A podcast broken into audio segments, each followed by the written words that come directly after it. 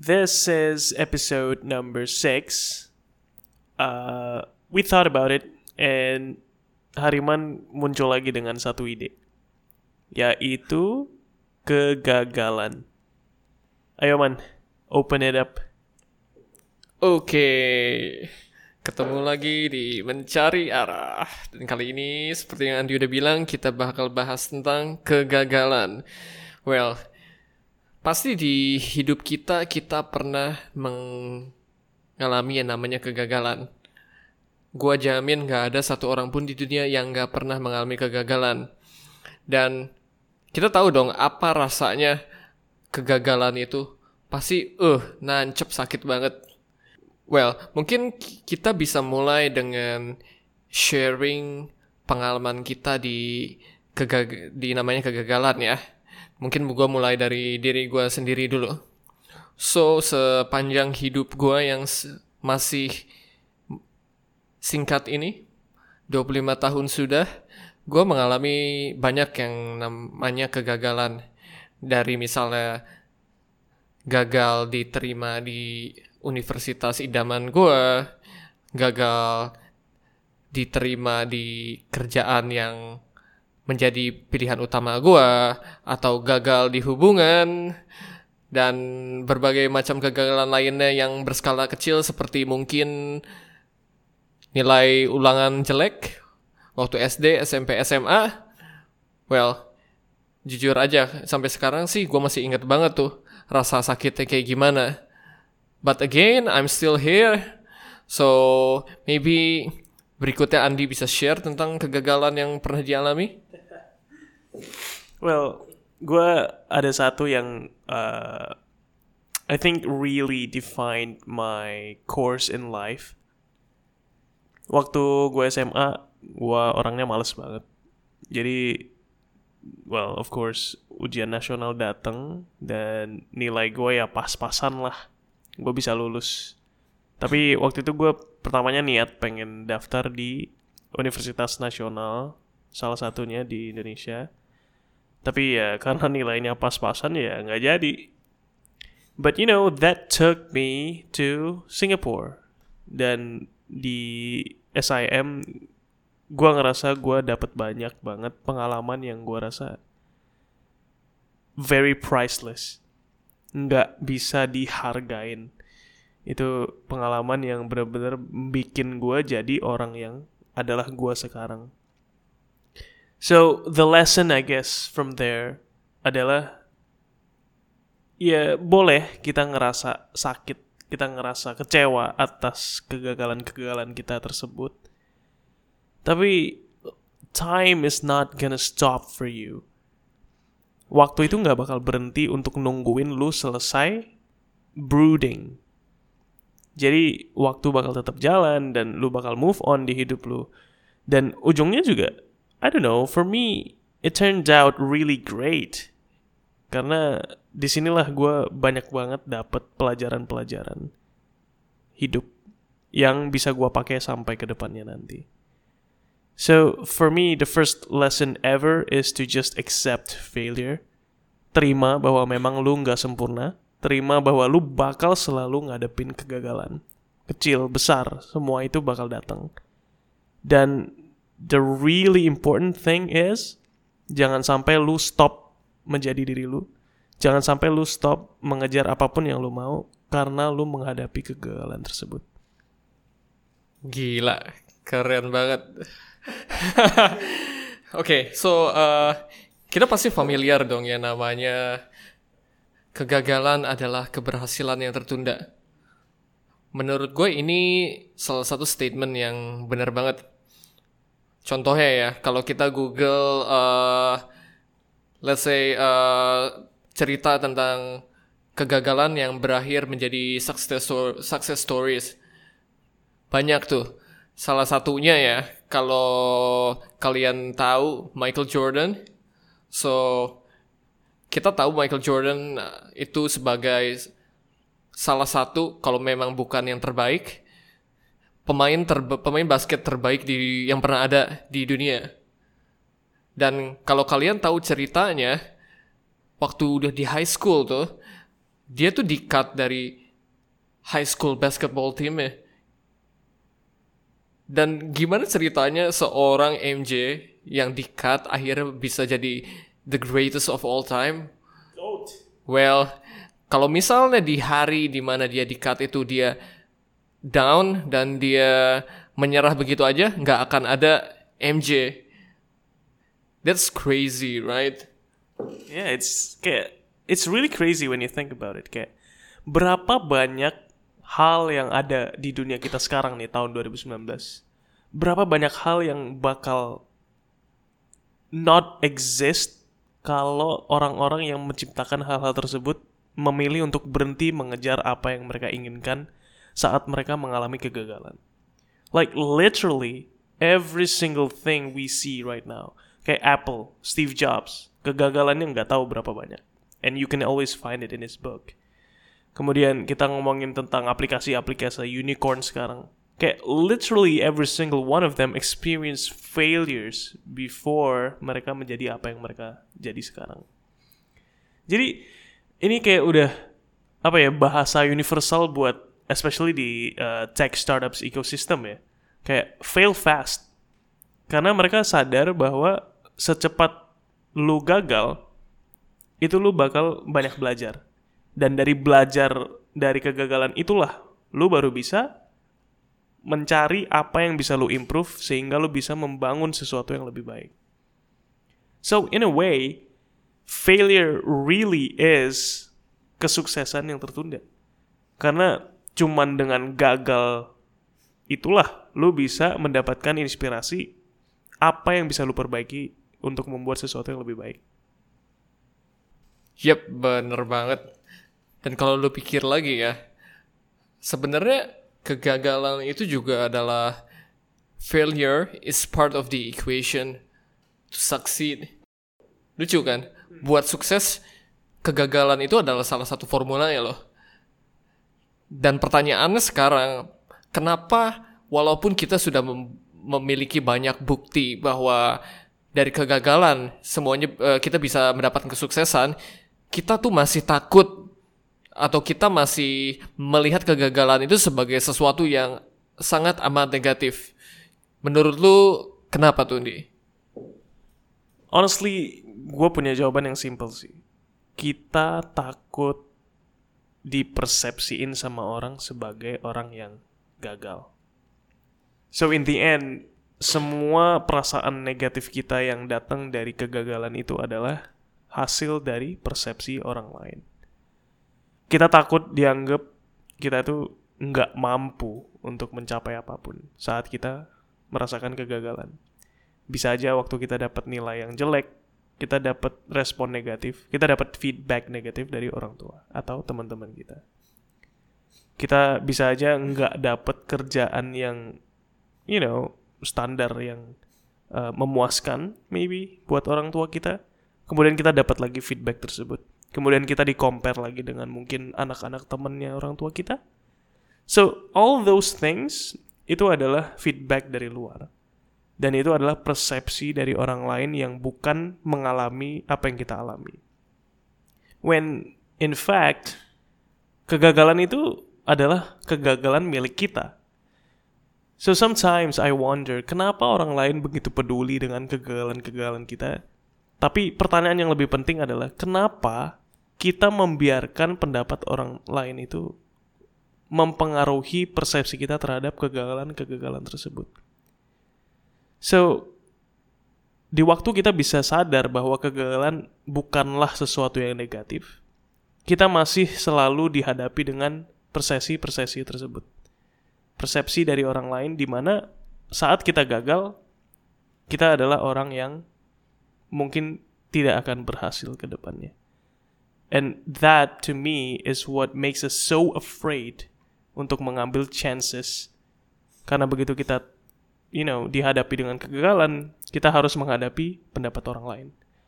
But when you realize bahwa pendapat orang lain itu tidak berpengaruh apa pun terhadap kita, kita bakal bisa menjadi lebih baik. What do you think, Hariman? Gue setuju banget sih as in kalau kita pikir ya hidup yang kita miliki ini adalah hidup kita. Berarti kita yang punya kontrol akan hidup kita, kita punya kendali terhadap apa yang kita ingin realisasikan di hidup kita, kita punya kendali terhadap apa yang boleh masuk dan boleh keluar ke dalam hidup kita. Dan salah satunya adalah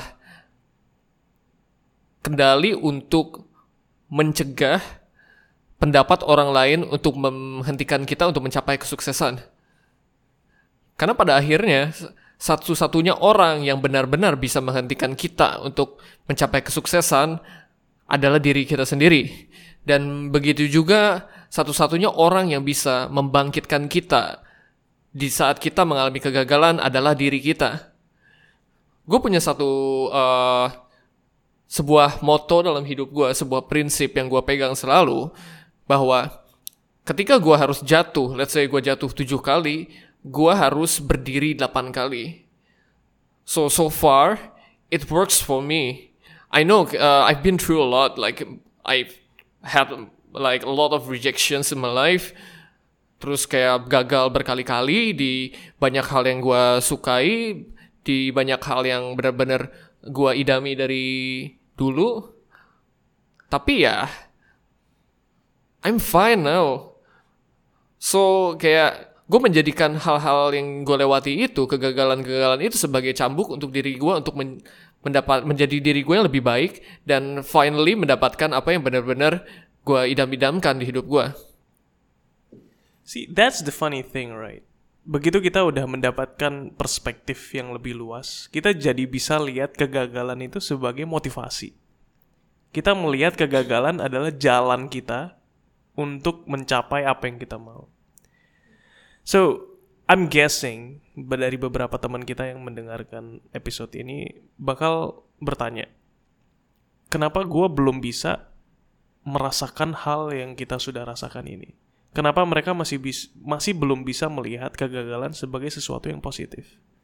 So the question is, Hariman, saat, saat lu mulai merasa bahwa kegagalan adalah bukan sesuatu yang fully negatif, apa yang lu pikirin saat itu dan bagaimana cara teman-teman kita supaya bisa merubah mindset mereka sehingga mereka bisa melihat negatif eh mereka bisa melihat kegagalan sebagai sesuatu yang tidak sepenuhnya negatif. Menurut gue sih kembali lagi ke sebenarnya definisi kegagalan itu sendiri apa sih? Gimana cara kita ngedivine yang namanya kegagalan? Kalau misalnya ya, kalau misalnya kita mendivine kegagalan sebagai uh, kita tidak mampu mencapai sesuatu, mencapai target kita, dan kayak fair enough gitu loh. I mean, dan there's nothing we can do about it anyway. Maksudnya itu udah terjadi, kita gak kita nggak bisa mencapai apa yang kita lakukan. But does it even matter? Karena kegagalan yang kita hadapi di saat ini itu nggak nggak akan mendivine masa depan kita. Kita masih bisa mengejar hal yang sama well atau kita masih masih bisa memutuskan hal yang berbeda. Kita masih bisa mengejar sesuatu yang mungkin ternyata lebih baik di hidup kita di ke depannya nanti. Oke, okay, that's really interesting. Karena dari situ kayaknya kita bisa dapat suatu definisi kegagalan yang mungkin bisa menjadi lebih positif buat teman-teman yang dengerin. Dari situ gue mikir, berarti kegagalan itu bisa kita define dua cara. Pertama, kegagalan yang past oriented. Kegagalan yang kita acukan ke masa lalu. Kegagalan ini berarti adalah terhadap kegagalan-kegagalan yang sudah terjadi tapi kita selalu membandingkan ini dengan masa lalu. Di mana kita mikir, uh kalau gue ubah, gue punya action waktu itu, mungkin gue nggak gagal seperti ini. But to me, I think definisi yang lebih bagus adalah kalau kita define kegagalan itu dengan future orientation. Di mana kita bisa mikir, oh kegagalan ini adalah sesuatu yang bakal membantu gua untuk bisa menjadi lebih baik ke depannya. So instead of thinking apa yang bikin gua gagal waktu itu ya, lebih baik kita mikir ke depannya bagaimana cara gue untuk mencegah kegagalan ini. Right? So, as simple as merubah definisi kegagalan tersebut, gue percaya kita tuh bisa melihat kegagalan sebagai sesuatu yang less negative. So, that's it, I think. Stop thinking about failures as obstacles. Mulai pikir bahwa kegagalan-kegagalan itu adalah milestones. Bahwa kegagalan itu berarti progress. Coba kita bayangin ya. Kalau kita lihat namanya uh, anak kecil nih, anak kecil uh, yang let's say usia 5 tahun, 6 tahun yang udah bisa ngomong, yang bandel setengah mati itu. Mereka tuh pasti menjalani apa melakukan dan menjalani apa yang mereka ingin lakukan itu tuh tanpa rasa takut akan gagal, tanpa rasa takut akan di reject, tanpa rasa khawatir kalau apa yang mereka perbuat itu bakal berkonsekuensi buruk untuk mereka. Menurut gue ini hal yang menarik loh. Kenapa dulu mungkin pada saat kita di usia yang sama kita bisa menjadi seperti itu, menjadi pribadi dan individual yang benar-benar tidak takut akan mengal akan mengalami kegagalan, tapi setelah kita dewasa, kita malah takut untuk gagal. Kita malah melihat kegagalan atau sebagai sesuatu yang sangat negatif gitu loh. Padahal kalau kita pikir lagi balik ke kasus si anak kecil ini, anak kecil ini misalnya senang lari-lari. Karena well, karena dia senang lari-lari gitu loh. Dan kalau misalnya dia jatuh pun, dia nangis. Dan that's all setelah itu gue jamin dia bakal lari-lari lagi.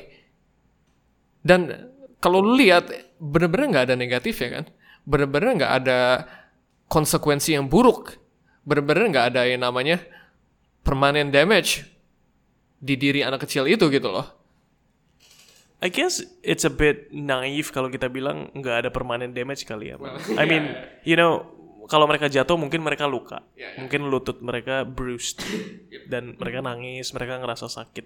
Tapi gue tetap setuju, nggak mungkin anak kecil yang lari-lari jatuh, terus dia decide, oke, okay, seumur hidup seumur hidup gue, gue nggak bakal lari lagi.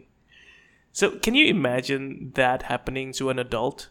Kayak bayangin lu kemarin, oke, okay, let's say you took a test, kayak online test untuk masuk ke kerjaan misalnya.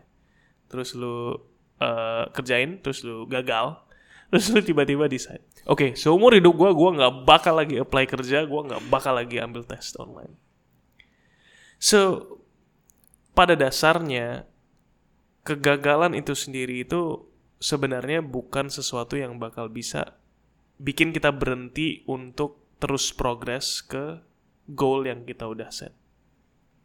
Dan berarti apa yang membuat kita berhenti mengejar apa yang kita mau setelah kita mengalami kegagalan itu adalah semua persepsi dari diri kita sendiri bahwa kita nggak mau lagi mengalami yang namanya kegagalan tersebut. When you think about it, again, kalau kita ambil contoh orang-orang yang sukses yang dulu pernah gagal, gagal mereka itu bukan cuma sekali atau dua kali bisa aja mereka gagal sampai 10 kali. Bisa gagal sampai 100 kali.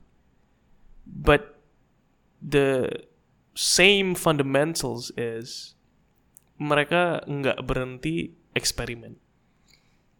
So I guess the recommendation here is jangan berhenti untuk coba-coba. And kalau kita link lagi ke anak-anak, itulah yang mereka lakukan seumur hidup mereka waktu mereka masih kecil yaitu mereka coba-coba. So stop thinking about failure as you know something yang well again permanent di mana begitu lu gagal sekali lu bakal stop dan lu nggak bakal dapat kesempatan untuk coba lagi. Now you can always see failure as a result of your experiment. Kegagalan adalah hasil coba-coba. Dan kalau lu coba-coba dan lu gagal, ya udah, coba aja lagi. There's there's literally no one stopping you aside from yourself. Tapi again, itu dipengaruhi dari persepsi-persepsi orang lain. but you have the control. So I say use it. Oke, gue mau mungkin rephrase sedikit kata-kata tentang anak kecil tadi ya. Jadi yang mau gue rephrase adalah bahwa kalau misalnya anak kecil jatuh, hasilnya actually kayak it's not that bad. So that's my point gitu lah. Ya lu jatuh, lu luka, terus ya lu bisa lari lagi what? Dan everything is going to be just fine. At the end of the day, semuanya bakal baik-baik aja. Dan gue setuju bahwa kita perlu mencoba, mencoba, dan mencoba lagi setiap kali kita gagal. Gue ada satu quote dari Mark Cuban, dan I like it so much. So dia bilang, it doesn't matter how many times you have failed, you only have to be right once. Lu boleh gagal berkali-kali, it doesn't matter karena pada akhirnya lu cuma perlu sukses sekali aja dari semua percobaan itu. Well, mungkin gampang untuk dikatakan ya, walaupun uh, karena memang sulit untuk dilakukan, tapi ini adalah sesuatu yang benar-benar nyata. Kayak kasus MJ tadi, dia gagal, kalau dia berhenti ya itu akhirnya dia. Kita nggak bakal kenal orang yang namanya Michael Jordan lagi di dunia basket. Kita nggak bakal pernah kenal orang itu. Orang kayak Steve Jobs, Albert Einstein, dan orang-orang yang sudah pernah melalui kegagalan dan akhir sukses. Dan mungkin poin terakhir dari gua adalah kegagalan itu adalah sesuatu yang tidak bisa kita hindari kalau kita ingin meraih kesuksesan. Dan kegagalan itu seandainya terjadi kepada kita itu adalah sesuatu yang seharusnya menjadi cambuk untuk kita sukses di ke depannya nanti. Kita tidak bisa melihat kegagalan itu sebagai akhir dari segalanya. Bagaimanapun cara kita gagal, bagaimanapun sebesar apa pun kegagalan yang kita akhirnya terima, it doesn't really matter yang paling penting adalah bagaimana kita mau bangkit dari kegagalan itu. Karena di saat kita gagal, kita masih bisa meraih kesuksesan. Dan itu akan kita masih punya kesempatan untuk melakukan hal itu sampai hari terakhir kita di dunia. Wow. Thank you so much Hariman. Gue cuman pengen kasih contoh sih kayak dari quote tadi, which I really like by the way. Kayak lu lu gagal banyak kali pun nggak nggak masalah. You only have to be right once. Tahu nggak contoh yang paling nyata di hidup kita sehari-hari itu apa? Music artists. Lu selalu nggak sih saat lu pertama kali kenal dengan suatu artis itu adalah karena satu buah lagu yang lu nggak pernah dengar sebelumnya, tapi tiba-tiba dalam satu hari gitu doang tiba-tiba mereka muncul di mana-mana and you can see this in different countries kayak misalnya di Indonesia gue suka kasih contoh tuh kayak uh, ada satu namanya Via Valen dia nggak pernah gue denger sebelum dia ngecover lagu Lie begitu dia ngecover lagu itu it took only one song buat dia melejit ke top charts dan sekarang dia udah hidup sebagai salah satu artis yang paling terkenal di Indonesia. Dan lu lihat ke rap artist di luar. Banyak banget nama-nama rap artist yang gua nggak kenal. Tapi how they came into the mainstream adalah mereka produce satu lagu dan satu lagu itu hit dan mereka sekarang udah jadi artis yang terkenal. But Can you imagine berapa banyak failure yang mereka hadapi sebelum itu? Berapa banyak mereka produce lagu-lagu yang nggak jadi hits? We don't know, right? But I'm betting mereka udah produce ratusan lagu yang mungkin mereka rasa adalah hal-hal yang sangat beautiful yang mereka hasilkan dari mereka punya passion tapi tidak diterima dari dengan orang lain but it doesn't matter because begitu lu produce sesuatu yang sangat relatable dengan orang, satu-satunya lagu itulah yang lu perluin untuk menjadi apa yang lu inginkan. So again, the last message is whatever you do, you might fail, but from failure, you can always come up and rise to the occasion. All right. I guess that's it for this episode. Again, thank you for listening. Let us know what you think, give us feedback, and we'll see you in the next one. Thank you.